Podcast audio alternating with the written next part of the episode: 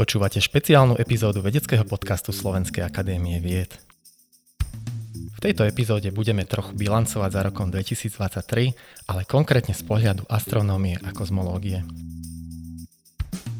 Čo zaujímavé sa udialo v roku 2023 a čo nás čaká v roku 2024 sa budeme rozprávať s našim dnešným hostom, doktorom Jánom Svoreňom z Astronomického ústavu Slovenskej akadémie vied.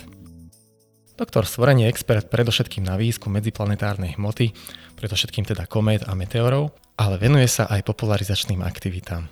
Pán doktor, vítajte u nás. Ďakujem pekne, dobrý deň prajem. Tak ako som spomenul, budeme bilancovať rok 2023. Z takého môjho pohľadu ako lajka, to bol taký pomerne zaujímavý rok. Dosť veľa sa toho udialo, dosť veľa bolo medializovaného. Z vášho osobného pohľadu, čo bola taká najzaujímavejšia udalosť v oblasti astronomie? Z môjho pohľadu vlastne a z pohľadu Slovenska bolo zaujímavý pád meteoritu v blízkosti Rimavskej soboty, vlastne v okrese Poltár. Bolo to vlastne teleso, ktoré bolo viditeľné cez deň, bol to denný bolit. Tým pádom tá dráha nebola celkom presne známa. Podarilo sa ju ale dohľadať na našej snímke z dennej kamery zo Starej Lesnej a tá dopadová oblasť bola potom vlastne vypočítaná v blízkosti nádrže Málinec pri Detvianskej hute. Boli sme tam aj hľadať, bol som aj osobne. Očakávali sme, že proste spadol meteorit veľkosti zhruba 2 kg a menší. Nepodarilo sa to však nájsť, pretože ten terén bol príliš, by som povedal, nepriaznivý. Bolo to vlastne les s množstvom popadaných stromov, pomerne vysoké černičie, takže zle sa tam hľadalo. Navyše stále je jasné, že tým, že to bol denný boli, tá dráha nebola celkom presná, pretože v noci by sme videli podstatne viac tej dráhy, teraz sme videli vlastne len tú stredovú najjasnejšiu časť, takže tá dopadová plocha nebola celkom presne vypočítaná. Je malá šanca, že ten najväčší kus by sa mohol nájsť náhodne, nejaký hubár by mohol nájsť, ak si všimne, že je to proste iné. Dosť sme to tam spopularizovali v okolí, takže ešte táto šanca by bola. Škoda by bola, keby sa nenašiel, pretože by to bol vlastne tretí slovenský meteorit s rodokmeňom. V podstate 2 kg je celkom dosť veľký meteorít. Vieme si predstaviť asi, aký veľký kráter by napríklad takýto meteorít vedel zanechať? Ono to padá z výšky okolo 20 km už voľným pádom. Tá počiatočná rýchlosť je desiatky km za sekundu sa zabrzdí v atmosfére. Takže takéto teliesko, keď to není mimoriadne meká pôda, nespraví kráter. Uh-huh. Ste spomenuli, že by to bol teda iba náš tretí meteorit s rodokmeňom. Čo to znamená, že má meteorit rodokmeň? Znamená to toľko, že my pri tom výpočte, keď ho vlastne zaznamenáme, vieme vypočítať, kde dopadne, ale rovnako vieme vypočítať, skade prišiel. Vieme vypočítať vlastne tú dráhu v slnečnej sústave pred vstupom do zemskej atmosféry a tým pádom máme vlastne oblasť v slnečnej sústave, skadiaľ to teliesko prišlo. Takých telies nie je vo svete veľa, napriek tomu, že v múzách po celom svete je okolo 60 tisíc meteoritov, tak s rodokmeňom je momentálne niečo viac ako 40 keď bol v roku 2010 vlastne nájdený košický meteorit, tak to bol 15. vtedy ešte len na svete meteorit s rodokmeňom a okrem toho máme potom ešte z roku 2022 meteorit e, Pusté úľany, ktorý je tiež meteorit s rodokmeňom. Máme predstavu, aké je zloženie tohto meteoritu, ktorý teraz dopadol v okrese Rimavskej soboty. Narážam na to, že možno taký bežný pozorovateľ, ako ste spomenuli, že hubár by ho mohol objaviť, že v prípade, že to je napríklad kamenný meteorit, dosť ťažké rozoznať, že? Áno, áno, predpokladá sa, že je to chondric, to vieme podľa toho, ako sa vlastne štiepil pri tom lete v atmosfére, takže bude to kamenný meteorit. Ja tvrdím, že sa to dá na prvý pohľad zistiť. To teliesko by malo byť tmavé, pomerne lesklé, mali by byť na ňom také vlastne otlačky, ktoré vznikli pri otovaní hmoty v atmosfére Takže vyzerá to ináč ako obyčajný kameň a ak si ho niekto všimne, asi ho napadne, hlavne keď sme o tom tam veľa hovorili, že proste mu možno dojde, že ide o niečo iné. Ako to funguje s nálezom vesmírnych telies? Napríklad v oblasti archeológie, vy pokiaľ spravíte náhodný objav, tak tento objav samozrejme patrí Slovensku ako štátu, ale v podstate nález sa dostáva plné nálezné v plnej výške. Ako to je v prípade meteoritov? U meteoritov je to rovnako. Na meteority sa vzťahuje vlastne zákon o vzácných mineráloch, Čiže rovnako je to majetok e, Slovenskej republiky. Vlastniť ho môžu len výskumné inštitúcie, ktoré sa zaoberajú skúmaním týchto telies, alebo potom samozrejme múzea. A ten nálezca tiež môže dostať proste nálezné. Akú hodnotu asi pre vás má takýto meteorit? Je to v podstate skôr taká kuriozita, ktorú vy odložíte niekde do poličky, alebo aj, dajme tomu z výskumného hľadiska, vy viete skúmať, dajme tomu to chemické zloženie a podobne? Má to veľkú hodnotu, pretože dá sa vlastne určiť niekoľko vekov, dá sa určiť, kedy sa to teliesko vlastne oddelilo od hlavného telesa, kedy začalo samostatne lietať v slnečnej sústave, ako vyzerali vlastne pomery na tom pôvodnom telese. Z chemického zloženia sa dajú zistiť mnohé veci vlastne o tej pôvodnej hmote, z ktorej sa kedysi formovala aj planéta Zem, takže je to veľmi zaujímavé. A je to vlastne veľmi lacná sonda, pretože ak je to ten meteorit s rodokmeňom, tak vieme aj skade prišiel a máme aj jeho zloženie, takže je to o mnoho lacnejšie ako vyslať niekde sondu a zobrať proste vzorky vám budeme držať palce, nech sa ho podarí nájsť a môžete potom skúmať. Poďme k svetovým udalostiam. V podstate už sú to dva roky a takmer presne 25.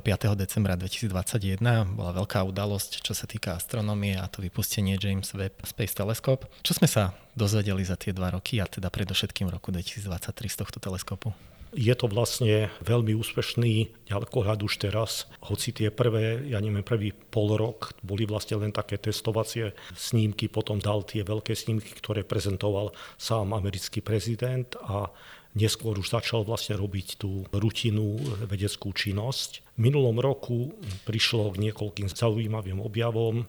Objavil zaujímavé látky na niektorých exoplanétach. K tomu sa môžeme ešte vrátiť. A taká veľká vec je, ktorá dodnes vlastne nie je vyriešená. To je otázka Hubbleovej konštanty, kde potvrdil vlastne závery Hubbleovho ďalekohľadu, a treba povedať, že to potvrdenie je vlastne jeden veľký rozpor. Aby som vysvetlil trošku, o čo ide, my vieme, že náš vesmír sa rozpína, pri tom čím sú tie galaxie ďalej, tým teda rýchlejšie a celé to popisuje tzv. štandardný model. To je vlastne, by som dal, sústava zákonov, poučiek a postupov, ktorá hovorí, ako sa vlastne vesmír vyvíjal od veľkého tresku. Je to v súlade s tým, ako vnímame mikrovlné kozmické pozadie, je to v súlade s tým, že galaxie nie sú rozložené vo vesmíre náhodne, ale že sú v takých sieťach. Je to tiež vlastne v súlade s pozorovaným eh, rozložením vodíka, helia a lítia Takže ten štandardný model veľmi dobre vyhovuje mnohým našim predpokladom. Bola taká družica, volá sa Planck, ktorá mapovala tzv. mikrovlné kozmické pozadie. To je vlastne žiarenie, ktoré je tu od toho Big Bangu, od toho veľkého tresku a od tej doby vychladlo na teplotu máličko nad absolútnou nulou. Ale nie je rovnomerné, sú tam teda rôzne nepravidelnosti a z týchto nepravidelností za použitia toho štandardného modelu vieme vypočítať tzv. Hubbleovú konštantu. To je vlastne rýchlosť, akou sa galaxie od nás ďalujú. Udáva sa to vlastne v kilometroch za sekundu na megaparsek. Pre lepšiu predstavu, ten megaparsek je asi 3 milióny svetelných rokov pričom svetelný rok si rozmente na sekundy a každú sekundu 300 tisíc km, čiže je to obrovská vzdialenosť. No a vlastne z týchto výpočtov, z toho štandardného modelu a z toho mikrovlného kozmického pozadia sa vlastne podarilo určiť tú Hubbleovú konštantu na nejakých 67,4 km za sekundu. Všetko ako si vyhovovalo, až kým Hubbleov teleskop nezačal pozorovať galaxie a v nich našiel tzv. cefeidy. Cefeidy to je druh premených hviezd, tzv. pulzujúce premené hviezdy, ktoré menia svoju jasnosť vďaka tomu, že ich podpovrchové vrstvy kontrahujú a rozpínajú sa a majú takú zaujímavú vlastnosť, že perióda toho pulzu je úmerná celkovej jasnosti vlastne tej hviezdy. Takže sú to také majáky vlastne vesmíru. My môžeme na základe vlastne toho pulzu určiť, aká jasná je tá hviezda u nás a aká by mala byť podľa tej veľkosti a z toho vlastne určíme vzdialenosť. Čiže oni nám slúžia na určovanie vzdialenosti. No a Hubble pozoroval takéto cefeidy v galaxiách. V tých galaxiách bol určený aj tzv. červený posun, to znamená, ako sa tá galaxia od nás vzdialuje. A tým pádom bolo vlastne možné vypočítať Hubbleovú konštantu. No a tu prišlo k zaujímavému paradoxu, že z tohto pozorovania Hubbleho teleskopu vyšla hodnota nejakých 73 km za sekundu. Môže sa to zdať malý rozdiel, ale je to hodnota, ktorá sa nedá normálne fyzikálne vysvetliť. A keďže dovtedy vlastne všetko sedelo, tak astronómovia sa tomu dosť bránili. Spochybňovali vlastne to pozorovanie, tvrdili, že ten Hubble teleskop nemôže celkom dobre rozlišiť tie cefeidy, lebo oni sú vo vnútri takých oblakov v tých galaxiách a podobne. Tam si môžeme povedať, tam bol aj problém s tým červeným posunom práve, kde sa blížime v spektre k infračervenému žiareniu, na čo Hubble teleskop teda nebol uspôsobený. Na to je práve dobrý ten teleskop eh, Jamesa Webba, pretože on pozoruje vlastne v infračervenej časti spektra, takže sa dostane aj cez tie prachové oblaky a ten zistil, že Hubbleové merania boli v poriadku. To znamená, že máme vlastne veľký rozpor. Ono tam ešte bola taká snaha tvrdiť, že tie pozorovania Jamesa Weba boli len zo vzdialenosti 75 miliónov kilometrov, ale potom sa vlastne určilo, že celkové tá vzdialenosť e, u najvzdialenejšej galaxie bola až 140 miliónov svetelných rokov. To znamená, že to je pozorovanie čerstvé niekedy zo septembra, to znamená, že aj vtedy to vyhovovalo. Takže chyba nie je v pozorovaniach, ale bude to treba nejakým spôsobom vysvetliť. No a to je vážny problém, pretože sú rôzne vysvetlenia, ale treba povedať, že ak to sa snažíme nejakým spôsobom prispôsobiť týmto pozorovaniam, tak narazíme na iné problémy, ktoré štandardný model vysvetloval. Takže Jednoducho dnes treba povedať, že bude treba možno čiastočne upraviť fyziku a trošku ináč chápať trebárs teóriu relativity v tých kozmologických vzdialenostiach. Tam je možno taká zaujímavosť, že v podstate aj Hubble predpovedal veľkosť Hubbleovej konštanty. Bolo to v roku 1929 a on tedy odhadoval, že to je okolo 500 km za megaparsek. Že naozaj ten posun je enormný, ale v podstate od uh, takých meraní od tých 90. rokov, kde sa používajú rôzne metódy, tak oscilujeme niekde medzi tými 67 až 73. Aké toto má následky, dajme tomu na vedu a výskum? Ide skôr o takú tú kuriozitu, že sa snažíme pochopiť, ako ten vesmír naozaj funguje, alebo má to aj nejaké reálne dôsledky, dajme tomu na predpovede, ako dlho tu vesmír bude a podobné veci. Na tie veci áno, čo sa týka na nejaký blízky vesmír nie, pretože tá nám ešte stále postačuje Newtonová gravitačná teória, ktorá je vlastne špeciálnym prípadom Einsteinovej teórie, ale v tých veľkých vzdialenostiach to má samozrejme dôsledky, pretože to bude mať dôsledok na vek vesmíru v podstate. Ďalšou takou úlohou teleskopu Jamesa Webba je povedzme hľadanie života vo vesmíre a to konkrétne hľadanie planét, ktoré sú veľmi podobné Zemi. Ako sa takéto planéty hľadajú? Ako my vieme, že niekde veľmi, veľmi ďaleko, že tá planéta je podobná Zemi? To sú tzv. exoplanéty a metóda na ich vyhľadávanie je veľmi podobná ako je metóda na pozorovanie premenných hviezd. Ja som už spomínal premenné hviezdy, to boli cefeidy, to sú pulzujúce hviezdy, ale väčšina premenných hviezd je taká, že sú to hviezdy, ktoré obiehajú okolo seba dvojička alebo proste alebo trojnásobný systém a pri tých zákrytoch dochádza k znižovaniu jasnosti. Podobným spôsobom, ako tieto premenné hviezdy sa vlastne prejavujú aj exoplanéty, to znamená planéty o vzdialenej hviezdy. Keď taká planéta prejde popred hviezdu, teda medzi nami a hviezdou, tak dojde k zníženiu jasnosti a to dnes sme už schopní takúto malú zmenu zaznamenať. Takže exoplanéty sú v podstate objavované takýmto spôsobom pri tých zákrytoch. Dnes ich je známych už viac ako 5000 a zrejmá snaha je nájsť niečo, čo by sa podobalo našej Zemi. Vo vesmíre prevládajú také, hovoríme tomu, exoneptúny. To znamená plynné gule veľkosti nášho Neptúna. Je to zaujímavé, pretože toto teleso sme my považovali za jedno z najmenej pravdepodobných, že sa môže vyvinúť. Kvôli tomu, že vlastne, keď sa začína ten plyn nabalovať, tak musí existovať nejaký mechanizmus, ktorý ho zastaví v tej veľkosti toho Neptúna a nevznikne až proste obor ako Jupiter. Ten mechanizmus nepoznáme, ale fakt je, že týchto exoneptúnov je ďaleko najviac zo všetkých planét tieto plynné planéty, oni sú vlastne celé plynné aj vo svojom jadre, alebo majú nejaké tuhé jadro? Tuhé jadro nemajú, ale uvažuje sa, že tie najväčšie, Jupiter, že môže mať kovové jadro celkom vnútri, ale väčšina tých planét je buď proste v plynom alebo v apalnom stave, takže je to nehostinné pre život, prípadne život v nejakej veľmi jednoduchej forme, ale rozhodne nie niečo také, ako máme na Zemi.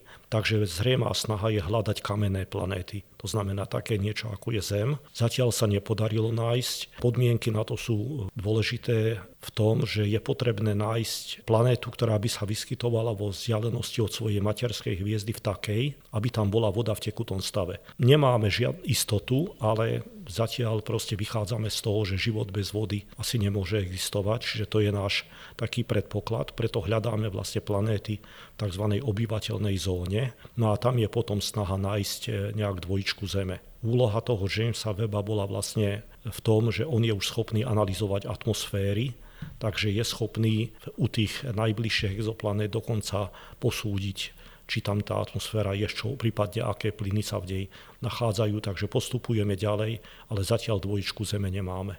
Len pre ilustráciu, teda obyvateľná zóna v slnečnej sústave, tam patria vlastne iba dve planéty. Áno, uvažuje sa o Venuši, ale vieme, že tam panujú veľmi proste vražedné podmienky a potom je to, siahalo to až niekde po Mars, len Mars je už dnes proste mimo Predpokladá sa vzhľadom na to, že na Marse pravdepodobne tiekli rieky v minulosti, že tam nejaké stopy života možno ešte nájdeme. Ako blízko sme takémuto objavu? To sa rovno spýtam. Taký váš osobný odhad? Ja si myslím, že dvojčku Zeme nájdeme do desiatich rokov, ale nepredpokladám, že to zrovna musí byť hneď planéta so životom v podstate zatiaľ to nemáme ani veľmi ako určiť. Poďme naďalej, možno k tomu hľadaniu a objavaniu života vo vesmíre. Jedna z takých veľkých teórií, ako vznikol život na Zemi, je pomocou tzv. panspermie, čiže nejaké organické zložky a organické látky prileteli na Zem pomocou nejakého meteoritu alebo teda na nejakom asteroide. A aj o tomto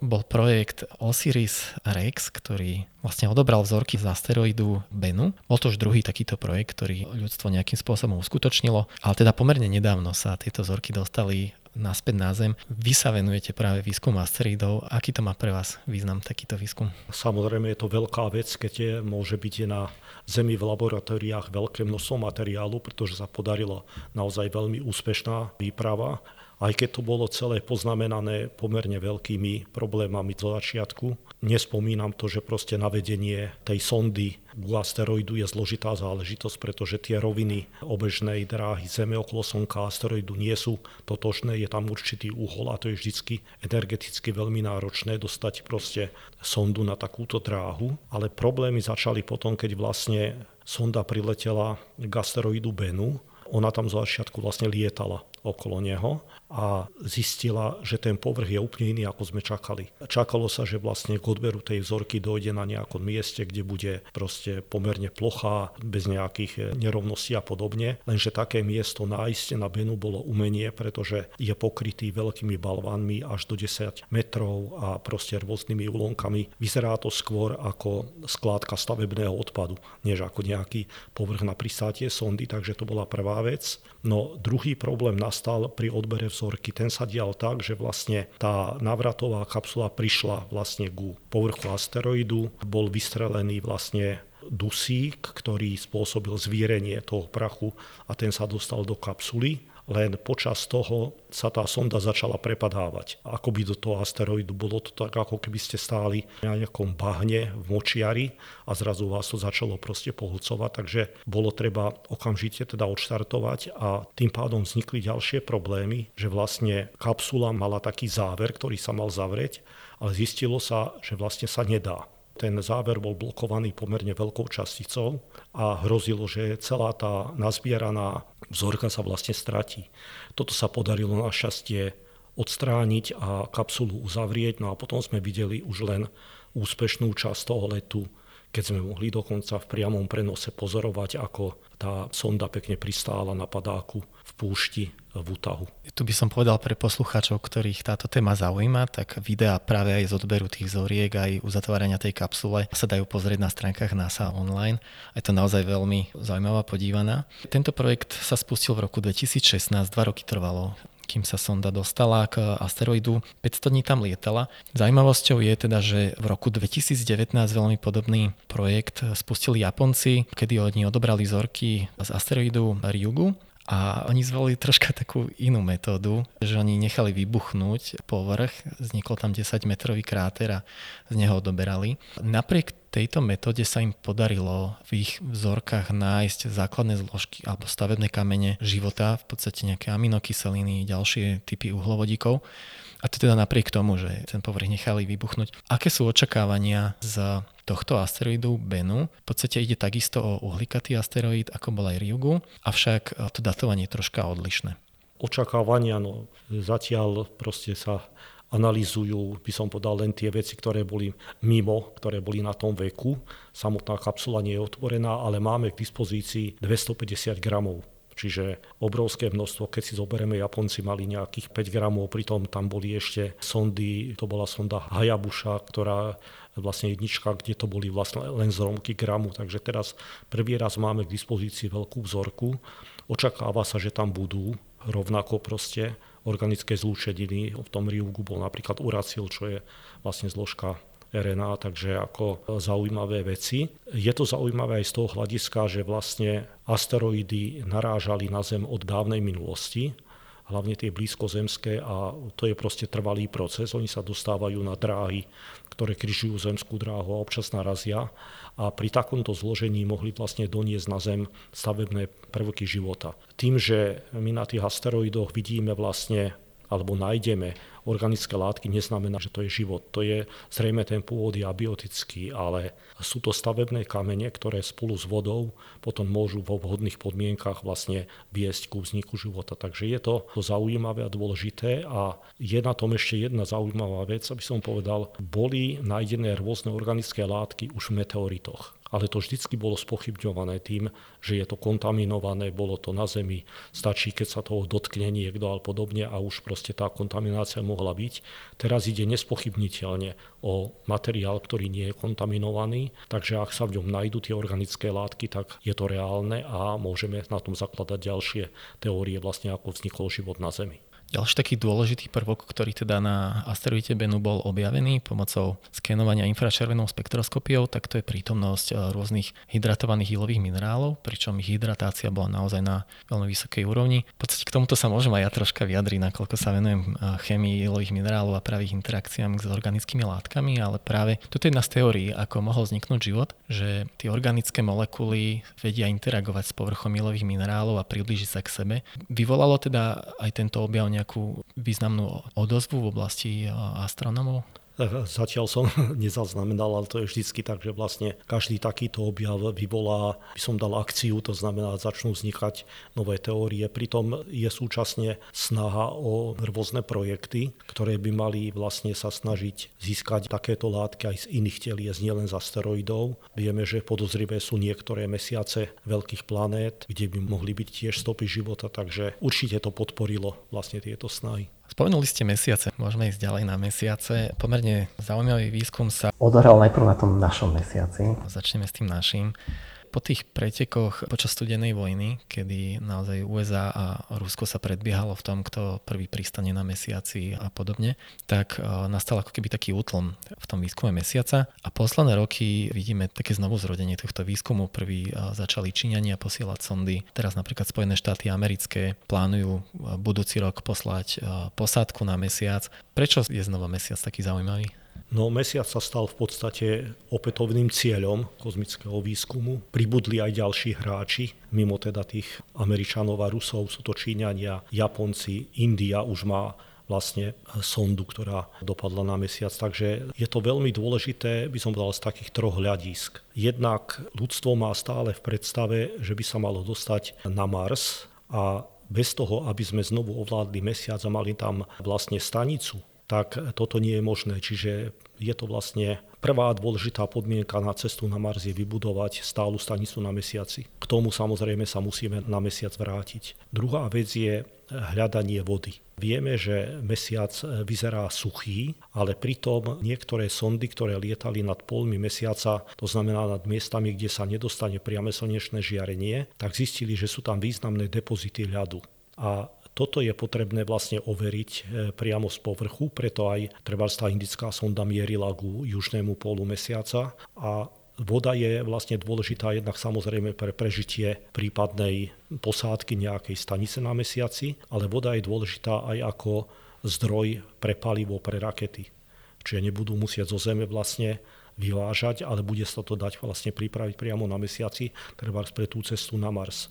Takže to je taký druhý aspekt. A tam sa predpokladá vodíkový pohon? Áno. A tretia záležitosť je potom také astronomické hľadisko, pretože Keď si predstavíme odvrátenú stranu mesiaca, tak tá je vždycky proste otočená tak, že si nevidno zem. Takže mesiac samotný ako teleso dám slúži ako isté tienidlo a z tej odvrátenej strany mesiaca by mohli radioastronómovia o mnoho lepšie rozlíšiť mnohé objekty, aj slabé objekty vo vesmíre, pretože by tam nebolo rušenie pozemským rádiovým žiarením, ktoré na tú stranu viditeľné bližšiu k mesiaca vlastne preniká bez problémov. Jedna vec je teda posielanie sond na mesiac, po prípade nejakých mesačných satelitov. Napríklad práve na štúdium tých polov Japonci predpokladajú roku 2025 by chceli vyslať satelit, ktorý by sondoval práve poly. Tak e, vzniklo tu jedno veľké konzorcium krajín Čína, Rusko, Venezuela, Pakistan a Spojené arabské emiráty, ktoré teda plánujú vybudovanie tzv. International Lunar Research Station, je toto budúcnosť mesiaca? Že v podstate tam budú nejaké preteky, možno že aj o tú kolonizáciu, možno ťažbu zdrojov a podobne? Ja si myslím, že to skončí tak ako Antarktída. Rozdelí sa to na nejaké zóny a bude nutná samozrejme spolupráca, tak ako v Antarktíde síce sú zóny, ale nikto nám nezakazuje ísť do tej ďalšej. Nepredpokladám, že by bol mesiac nejakým zásadným zdrojom treba materiálu, nejakých minerálov alebo nejakej ťažby. To asteroidy sú ďaleko jednoduchším zdrojom pre ťažbu. Takže pravdepodobne áno, bude to osídlenie založené na širokej spolupráci. Nakoniec, ak tam budú stanice z rôznych štátov, tak tie posádky budú mať prípade nejakej havárie alebo nejakej vážnej potreby vlastne na pomoc tú druhú blízku stanicu a nie vzdialenú zem, ktorá je vzdialená 384 tisíc kilometrov. Poďme k ďalším mesiacom. Veľmi zaujímavý výsledok sa podaril projektu Sondy Hope Spojených Arabských Emirátov, ktorý v podstate iba začal v roku 2020 a je zameraný na výskum Marsu. A oni teda troška narušili teóriu vzniku mesiacov Marsu, konkrétne mesiacov Phobos a Deimos. Viete nám k tomuto viacej povedať? Tieto mesiace sú zaujímavé tým, že sú veľmi maličké. Oni sú zaujímavé už tým, že vlastne Jonathan Svich ich vlastne spomenul v Gulliverových cestách, napriek tomu, že ich tedy ešte astronómovia nepoznali. Je to jedna z takých, by som povedal, teórií, ktorá hovorí o tom, že nám tu mimozenštenia nejaké vedomosti doniesli, ale dá sa to logicky vlastne vysvetliť, pretože v tom čase mala Zem vlastne jeden mesiac, Jupiter mal známe 4 mesiace, tak ako tuto Marsu tie dva bol taký, by som reálny odhad aj sa ukázal. No tie mesiačiky sú veľmi malé, to znamená rádové do nejakých 20 km a ten väčší trošku väčší, ale je to stále málo na to, aby tam prebehla gravitačná diferenciácia. To znamená, že to teleso sa nepretvorí do tvaru gule, ale ostane vlastne nepravidelné, pretože gravitácia tých vonkajších vrstiev nie je dostatočná na to, aby sa ono zbortilo a vytvarovalo proste tak, že tie ťažšie látky sa dostanú dovnútra a ľahšie na povrch sú teda veľmi nepravidelné a to samozrejme hneď viedlo k tomu, že boli podobné asteroidom, ktoré sú tiež takéto niektoré veľmi bizarné tvary. Takže sa predpokladalo, že mesiačiky e, si Mars jednoducho zachytil z prelietajúcich asteroidov okolo že sú to bývalé asteroidy. No a teraz, keď tam priletela sonda zo Spojených Arabských Emirátov, ktorá obieha vlastne okolo Marsu, tak jedna z jej úloh bolo vlastne analýza týchto mesiacov. Bola pri mesiace Deimos, veľmi podrobne ho zmapovala a zistila, že zloženie povrchu je celkom iné. Že to zloženie povrchu sa nápadne podobá na zloženie Marsu, ale vôbec nie je podobné nejakým uhlíkatým materiálom, ktoré sa predpokladajú u asteroidov. Samozrejme ešte bude treba podrobnejšia analýza, prípadne nejaké vzorky, ale ak je to pravda, tak potom vlastne tie mesiačiky nie sú zachytené asteroidy, ale mohli vzniknúť pri dávnej kolízii Marsu s nejakou trpazličou planétou trvá z veľkosti Ceresu a na obežnej dráhe sa potom sformovali vlastne tieto mesiačiky. Ako vieme, tento výskum priamo vo vesmíre je extrémne, extrémne nákladný. Kde vidia niektoré tie krajiny zmysel a motiváciu napríklad vo výskume práve takýchto nebeských telies, a dajme tomu takýchto malých mesiacov. Ja chápem, že tá sonda v podstate tentokrát skúma celý Mars, nie len tie mesiace, ale napríklad, aby my sme vedeli potvrdiť túto teóriu vzniku, tak museli by sme, dajme tomu, letieť, odobrať zorky, vrátiť ich naspäť. Je čisto tá vedecká zaujímavosť dostatočná motivácia? Ja si myslím, že áno a ono je to spojené aj so zvyšovaním vzdelanosti vlastne tej populácie. To napríklad e, v Katare a v týchto štátoch, ktoré sa podielajú významne v poslednej dobe, tak oni venovali obrovské prostriedky na to, aby boli schopní zaplatiť popredných vedcov zo západných krajín alebo z Ameriky, ktorí tam proste prišli a začali proste budovať vlastne nové celé veľké ústavy Takže je to také, pre nich by som povedal, rozumné východisko z toho, že majú momentálne dosť prostriedkov a snažia dostať proste tú svoju spoločnosť na úroveň, že bude aj vyššia vzdelanosť a toto je taká vec prestíže, že nebudú proste len krajinou, ktorá proste dodáva celému svetu ropu, ale že sa projavia aj v tejto oblasti. Poďme späť na Slovensko. Prešli sme dopad denného bolídu na Slovensku, ale aj zaujímavá vec sa udiala. November nám priniesol naozaj zaujímavé nebeské divadla a to, že mohli sme pozorovať na Slovensku, takmer celom území Slovenska, veľmi výrazné polárne žiary čo nie je až taký bežný úkaz v našich geografických podmienkach. Čo bolo príčinou toho, že tento rok teda tie polárne žiary boli takéto silné? Polárna žiara to je vlastne odozva zemskej atmosféry na častice, ktoré priletajú zo slniečka. A treba povedať, že nie je to nejaký častý úkaz, aspoň v našich zemepisných šírkach. A tento rok ich bolo naozaj dosť, ktoré bolo vidno aj zo Slovenska. Je to spojené s tým, že slniečko, ktoré má svoj cyklus aktivity. Je to 11-ročný cyklus v priemere, teda 11 rokov. Môže to byť od 8 do 13 rokov, ale momentálne je 25. slnečný cyklus a vlastne bude vrcholiť koncom tohto roku alebo v roku 2025 a tým pádom vlastne tá aktivita narastá. To by bolo normálne. Lenže keď si zoberete vlastne porovnanie ako ten cyklus e, ide hore v porovnaní s priemermi starých cyklov, tak zistíte, že tá aktivita je obrovská, že proste narastá o mnoho rýchlejšie, ako bolo zvyčajne, že to bude skutočne cyklus pomerne vysoký. No a s tým potom je spojené aj to, že častejšie dochádza k erupciám na slniečku, k uvoľňovaniu častíc zo Slnka aj k tým polárnym žiaram. Keď je vlastne erupcia na Slnku a uvoľní sa oblak nabitých častíc, tak tie smerujú do priestoru, ale nie do celého, je to oblak. Ten môže proste buď zasiahnuť Zem, alebo sa môže jednoducho stratiť v medziplanetárnom priestore. O tom, či smeruje k Zemi, sa my dozvieme najmenej pol hodinu predtým, ako príde k Zemi, pretože v libračnom bode sústavy Slnko-Zem máme vlastne družice a tie budú zasiahnuté podstatne skôr a vlastne až o pol hodinu tie častice dorazia k Zemi, takže máme určité avízo No a keď tieto čiastočky prídu k Zemi, tak vlastne oni sú elektricky nabité, narazia na zemskú magnetosféru, ktorá vlastne tie čiastočky odkloní. Keď si predstavíme magnetické siločiary okolo Zeme, tak oni vstupujú do zemského povrchu v blízkosti svetového pólu. Ten magnetický pól je len maličko vzdialený od normálneho pólu nášho a tam vlastne tie siločiary sú bližšie k Zemi ako v našich zemepisných šírkach, takže tie čiastočky sa dostanú hlbšie do atmosféry. Oni potom vlastne narážajú na molekuly vzduchu, vyvolajú vlastne žiarenie, ktoré my potom vnímame ako polárnu žiaru. Čiže nie je to žiadny, by som povedal, úkaz, ktorý by nám mohol nejak škodiť. Je to úkaz pekný a je to v súčasne vlastne znamenie, že naša atmosféra nás ochránila pred tými nabitými časticami ste vlastne vysvetlili, prečo zvyčajne pozorujeme polárne žiary práve v polárnych oblastiach, pretože teda tam ten magnetické pole Zeme je ako keby bližšie teda k povrchu Zeme. Prečo tentokrát to bolo inak? Prečo sme to videli až v našich zemepisných šírkach? Závisí to na intenzite keď je proste tá intenzita, keď tie čiastočky, ten oblak je mohutnejší, tak potom sa dostanú aj do nižších zemepisných šírok, ako je Slovensko. Zhruba niekedy v roku 2003 bola tá polárna žiara tak silná, že bola pozorovaná dokonca zo severných oblastí Afriky, čiže ešte veľmi hlboko. Ale v každom prípade je to raritná záležitosť.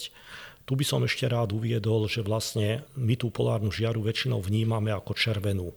Je to proste taká červená žiara nad severným obzorom. Ľudia, ktorí buď boli v severných oblastiach alebo pozerajú na internete zábery z Islandu a z Norska, z Fínska, tak vedia, že tá polárna žiara je tam krásna zelená. Ten rozdiel je spôsobený tým, že ak tie čiastočky preniknú do vzdialenosti 240 km od zemského povrchu, tam dochádza vlastne k žiareniu kyslíka a tá žiara bude červená. Ak sú intenzívnejšie a dostanú sa hlbšie od 100 do 240 km, ešte stále žiari kyslík, ale iná žiara a tá žiara je zelená. To je to, čo poznáme z pólov. A keby tá intenzita bola ešte proste väčšia, že by tie čiastočky prenikli pod 100 km od zemského povrchu, už by začal žiariť dusík a vtedy by sme vlastne vnímali modrú polárnu žiaru.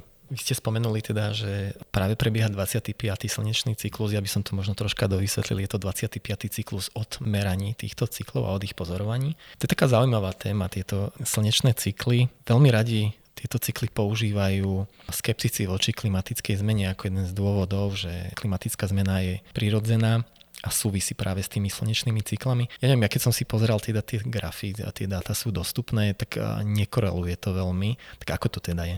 Je to tak, že vlastne jednak je teda ten 11-ročný slnečný cyklus, on je v podstate 22-ročný, pretože za dva slnečné cykly sa vymení polarita na vlastne slniečku. No a tie cykly nie sú rovnako veľké. Tam ešte existuje 400-ročný cyklus, keď vlastne tie cykly dosahujú o mnoho vyššie hodnoty, potom viac obdobie, keď sú tie cykly nízke. Určite to, čo dnes vnímame, nemá to taký vplyv na teplotu, akú my dnes zaznamenávame, tie veľké zmeny, ktoré zaznamenávame. To znamená, nie je to tým, že by slniečko proste išlo do nejakého výnimočného cyklu a že tým by sa vlastne zmenili podmienky na Zemi, pretože oni sa menia príliš prudko. Aj keby to Slnko počas toho svojho života mení intenzitu svojho žiarenia, ale to sú 100 milióny rokov. To nie je tak, ako teraz, že máme vlastne od postindustriálnej sféry nejakých 1,7 stupňa je už proste teplejšie. Čiže je to pravdepodobne činnosť človeka a aj keby sme toto chceli nejakým spôsobom spochybniť, tak tá teplota je tu, robí galibu, robí problémy, tak v každom prípade treba proste, už či je prirodzená alebo nie je, treba proti tomu bojovať.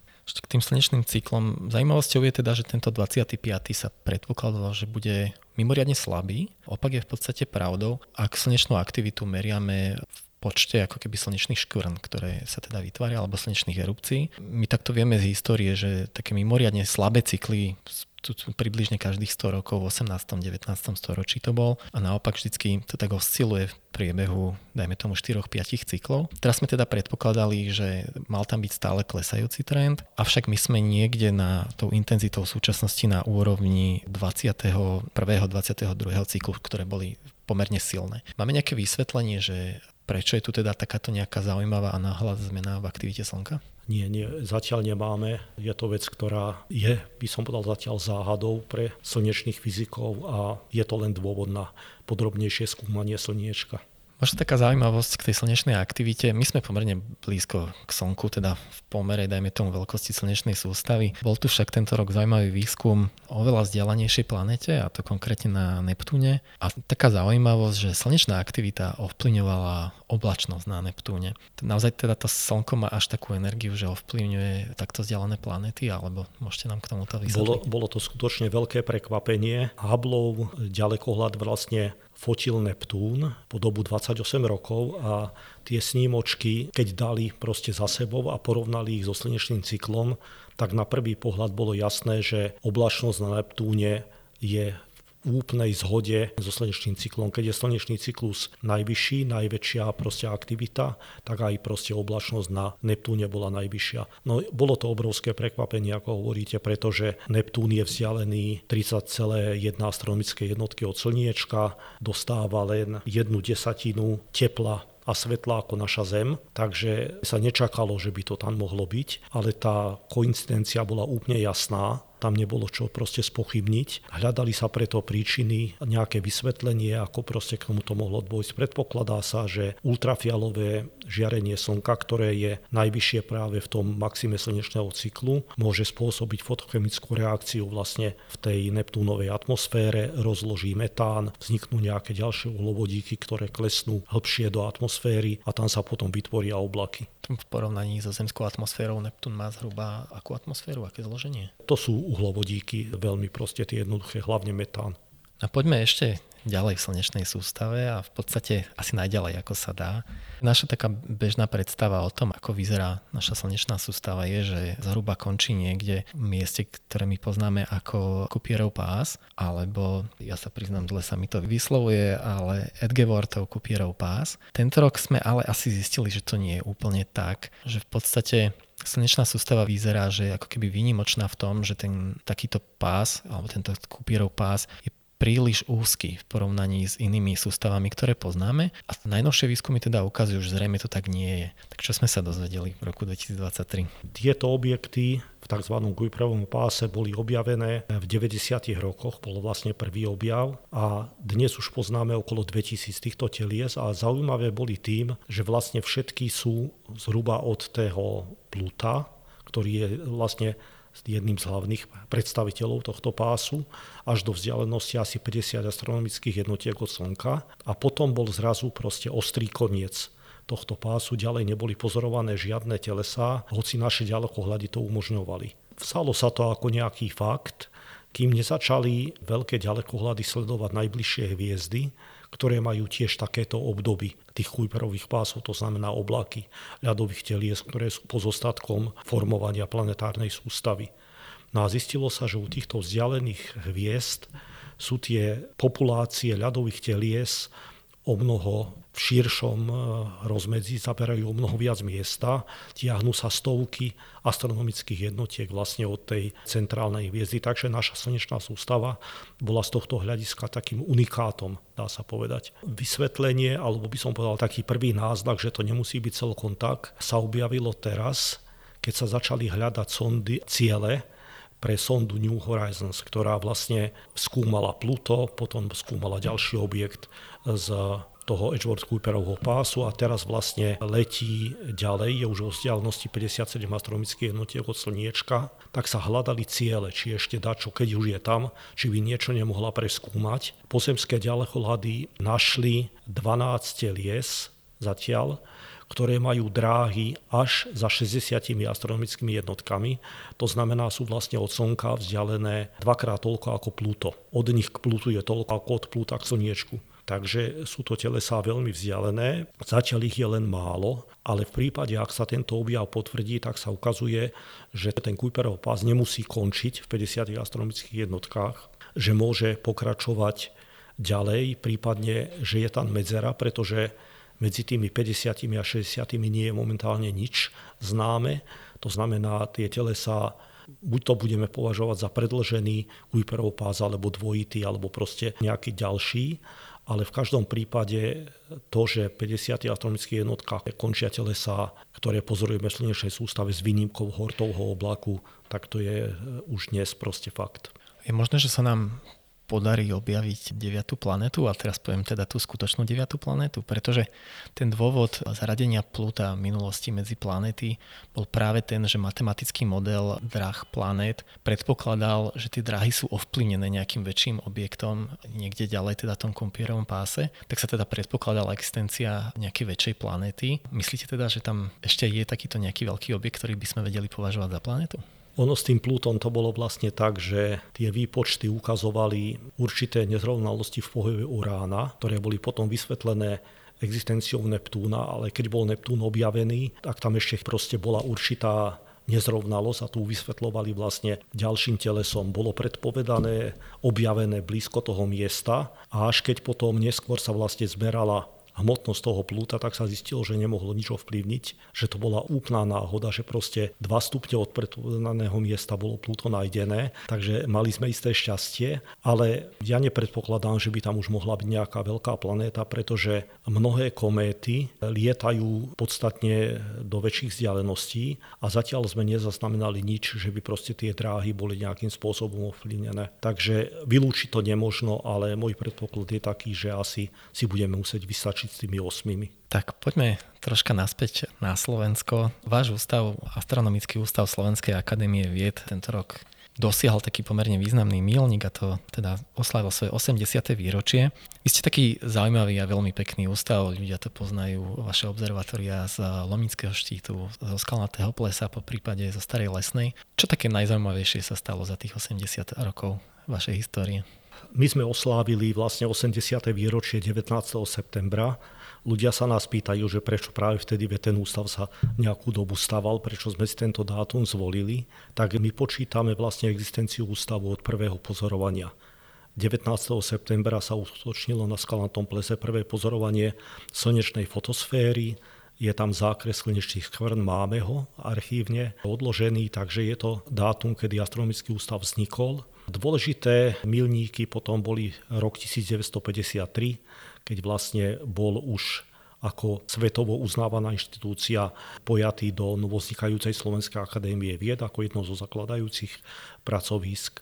No a potom ďalšie to bola výstava Lumnického štítu a podobne. Ja by som sa pristavil trošku pri tých počiatkoch, keď e, náš prvý riaditeľ, doktor Bečváš, vlastne vytvoril atlasy oblohy. Sú to známe atlasy, celý atlas Eclipticalis Australis Borealis, ktoré on vytváral najprv preto, aby pozorovatelia, ktorí hľadajú kométy, mali proste nejakú oporu, že tá hmlovinka, ktorú vidia vo svojom ďalkohľade, už bola známa, je to to a to. Takže vytvoril vlastne mapu celého neba, kde sú vlastne zakreslené hviezdy do istej jasnosti a vlastne hmloviny a galaxie. Neskôr proste tie atlasy potom rozšíril do slabších hviezd a treba povedať, že vďaka tomu sa skalnaté pleso stalo vlastne známym vo svete. Keď v roku 2000 robili Austrálčania vlastne nové atlasy, pretože astronómi raz za 50 rokov robia nové atlasy, aj keď sa hviezdy hýbu na oblohe, pomaly hýbu sa, takže treba proste to trošku upresniť, tak použili Bečváčovú koncepciu. To znamená, že vlastne už v tom 1950 roku, keď tie atlasy boli robené, to bolo moderné. Čiže to je taká prvá vec, ktorá skalnaté pleso vlastne preslávila. Sa takto spýtam, to asi nie je zrovna projekt pre jedného človeka robiť takéto atlasy. Ako teda táto práca fungovala? Určite robili to viacerí pozorovatelia pod jeho vedením a bolo to o to náročnejšie, že neboli počítače, nebola proste grafika, ktorá by nám dnes hodne pomohla. Je to ručná práca zakreslovanie, meranie hviezd, zakreslovanie do map a vytváranie tých atlasov. Len tak pre poslucháčov, kde si tieto atlasy môžu vyhľadať alebo pozrieť? Ja myslím, že v univerzitnej knižnici je nejaký atlas. My máme na astronomickom ústave po foaje, máme dokonca titulnú stranu toho atlasu vystavenú pre návštevníkov, ktorí k nám prídu. Čo sa týka vášho výskumu, tak v podstate astronomický ústav je známy predošletkým výskumom Slnka a slnečnej koróny a práve výskumom medzihviezdnej hmoty. Napríklad niekoľko komét bolo objavených na vašom ústave. Vy konkrétne sa tejto oblasti venujete, tak môžete nám aj o vašej práci niečo povedať? Kométy boli objavované, vlastne prvá bola objavená na skalnom lese v roku 1946, posledná na Lomnickom štíte v roku 1959. Celkové bolo objavených 18 komét, čo predstavovalo jednu tretinu všetkých svetových objavov vrátane južnej pologule. Vďaka tomu v roku 1954 na kongrese Medzinárodnej astronomickej únie v Ríme bolo Československo vyhlásené za kometárnu veľmoc. Potom už vlastne to objavovanie, by som povedal, ustalo, lebo začali byť v činnosti veľké prehliadky oblohy, ktoré zachytávali tie kométy skôr, ako bolo ich možné vlastne nájsť takto vizuálne. Tie kométy boli hľadané na skalnatom plese a Lomnickom štíte vizuálne pomocou takého veľkého binokulára. Bol to výrobok firmy z Teplíc a bol to v podstate pôvodne delostrelecký zameriavač, ktorý bol vlastne zväčšený na tie potreby astronomické, svetelný ďalekohľad, takže tie kométy tam boli veľmi dobre vidno. Spomínali ste veľké prehliadky oblohy. V podstate to funguje tak, že vy máte teraz k dispozícii obrovské množstvo dát z mnohých observatórií po celom svete a vy v podstate iba v úvodzovkách iba hľadáte teda tie konkrétne veci, ktoré vás zaujímajú? Je to k dispozícii, ale toto hľadanie, by som povedal, tých komét a asteroidov je dnes už v režii amatérov. Je množstvo ľudí po svete, ktorí sa tomu venujú a vlastne bez toho, aby boli kedykoľvek pri ďalekohľade vlastne len cez svoj počítač prehľadávajú tisíce snímok a našli proste takéto kométy. Aj na Slovensku bol takýto úspech. Tá kométa sa volá Vorobiov a bola vlastne objavená na takejto snímke oblohy z veľkého ďalekohľadu. Čo sa týka objavu komét, tak veľmi populárna téma v rôznych katastrofických filmoch. Ako to naozaj? Naozaj nám hrozí nejaké nebezpečenstvo? Napríklad nedávno Spojené štáty americké uskutočnili test, že narazili teda sondou do, teraz nie som istý, či to bola kometa alebo asteroid. Bol to asteroid. Do asteroidu a podarilo sa im teda vychyliť dráhu. Je to naozaj opodstatnený strach? Áno, určite je, pretože na Zemi máme množstvo kráterov, ktoré sú po dopade takýchto telies prípade, ak by sme sa proste zrazili s telesom veľkosti 1 až 2 km, tak to by znamenalo celosvetovú katastrofu aj dnes. Je preto dôležité tie telesa mapovať. Vieme, že ich je rádovo okolo 1200 takých, ktoré by mohli byť pre Zem nebezpečné. V súčasnosti našťastie nič nehrozí, žiadne teleso nie je na kolíznej dráhe, ale do budúcnosti by k tej zrážke určite došlo, takže Zem sa alebo ľudstvo sa musí nejakým spôsobom brániť. A ten test, ktorý ste spomínali, bol práve o tom, že keď je to teleso ešte ďaleko od Zeme objavené, tak stačí o mnoho menší impuls na to, aby sme ho vychýlili z jeho dráhy, ako keby sme ho mali v blízkosti Zeme už proste nejakým spôsobom posielať preč. Takže ten test bol úspešný, dokonca to teliesko sa vychýlilo viac, ako sa pôvodne rátalo, takže je to proste cesta. Samozrejme treba poznať aj zloženie tých asteroidov, pretože niektoré sú len v podstate také hrby štrku,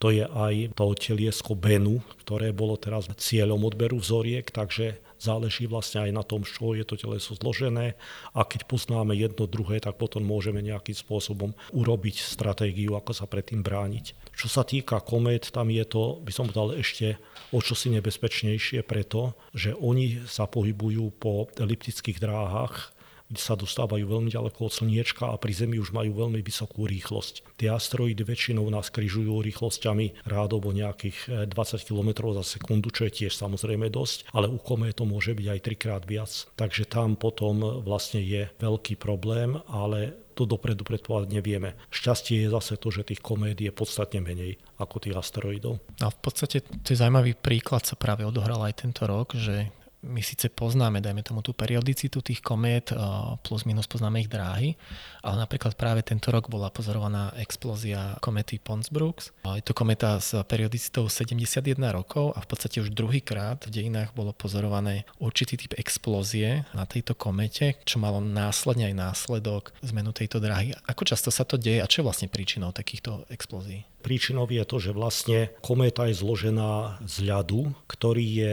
vo svojej podstate amorfný a keď sa on mení na ľad kryštalický, tak tam proste vzniká teplo, to je exotermálna reakcia, takže keď sa tá kométa dostane k slniečku, tak tie povrchové vrstvy sa zahrejú a menia sa. Postupne tam vzniká proste plít, ktorý sa odparí, tá kométa v podstate sublimuje z toho pevného skupenstva rovnodoplynného a časť toho plynu ostane vnútri a ako tá kométa od slniečka odchádza, ten povrch zamrzne a ten plyn je vnútri. A on sa tam môže proste hromadiť, až dojde k tomu, že pevnosť materiálu nevydrží a dojde vlastne k takému výbuchu. Sú známe kométy, ktoré proste vybuchujú. Táto kométa Ponsbrook aj v minulosti mala takéto výbuchy, teraz ich už bolo niekoľko. Niekedy to vedie k tomu, že kométa sa úplne rozpadne sú známe prípady, keď kométa sa rozdelila na niekoľko častí, tie potom pokračovali ako samostatné kométy alebo tie menšie kúsky zanikli. Čo sa týka tej kométy Ponsbrook, ona je zaujímavá tým, že najbližším bodom po Slniečku síce prejde až budúci rok, 21. apríla, ale bude v tom čase nejakých 25 stupňov od slnka a 8. apríla je úplne slnečné zatmenie. My síce to šťastie mať nebudeme, lebo bude pozorovateľné len zo Strednej a Severnej Ameriky, ale pre tých pozorovateľov to bude úžasná vec, pretože ako sa tá náhle to slniečko zakrie, teda mesiac ako prekrie slnečný disk, obloha stmavne, tak kúsok od toho bude žiariť krásna kométa. V podstate Pons Brooks je najjasnejšia periodická kométa, akú pozorujeme? nie je najjasnejšia, ale je jedna s najväčším jadrom. Má priemer jadra 40 km, kdežto tie bežné kométy majú tak 2 až 5. Tým sa vysvetľuje teda, že som našiel informáciu, že 10 miliard tón materiálu sa uvoľnilo do vesmíru pri tomto poslednom výbuchu a teda na tej veľkosti to asi, asi veľmi nezmenilo. Vy osobne sa chystáte na pozorovanie? Samozrejme áno, ona zjasňuje, teraz e, koncom roka už bude v dosahu aj by som povedal amatérských ďalekohľadov, takže mala by byť veľmi pekná. No a keď sme teda pri tom, že budete pozorovať tento úkaz, tak aké ďalšie zaujímavé úkazy nás čakajú v roku 2024? Budú dve slnečné a dve mesačné zatmenia, ale z tých zatmení bude vidno len zatmenie mesiaca 18. septembra, ktoré bude pozorovateľné vlastne ako čiastočné zatmenie celého územia Slovenska. Budú zaujímavé meteorické roje, ako každý rok a očakávame teda okrem tej kométy Ponsbruck očakávame aj polárne žiary, pretože ako sme už spomenuli, s tým ako to slniečko sa blíži do maxima svojho cyklu, tak sa dá očakávať, že znovu tieto pekné úkazy budú pozorovateľné aj v našich zemepisných šírkach.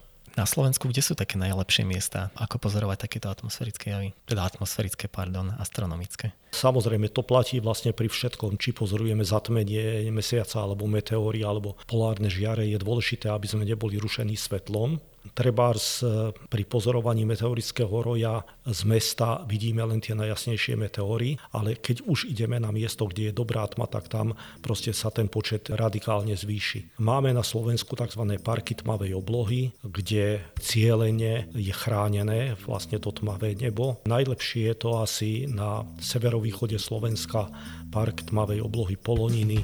Je tam aj hvezdáreň na Kolonici, kde máme my kameru na sledovanie jasných bolidov v rámci Európskej bolidovej siete, ale samozrejme ľudia nemusia odcestovať kvôli pozorovaniu na východné Slovensko. Stačí, keď proste odídu z toho mesta niekde, kde nie je priame umelé osvetlenie a potom vlastne tie úkazy sa dajú vidieť. Pán doktor, ďakujem vám veľmi pekne, že ste si našli čas a prišli ste nám porozprávať o zaujímavých astronomických ukazoch, či už z roku 2023 alebo aj 2024. Ja vám osobne prajem veľa pracovných aj osobných úspechov.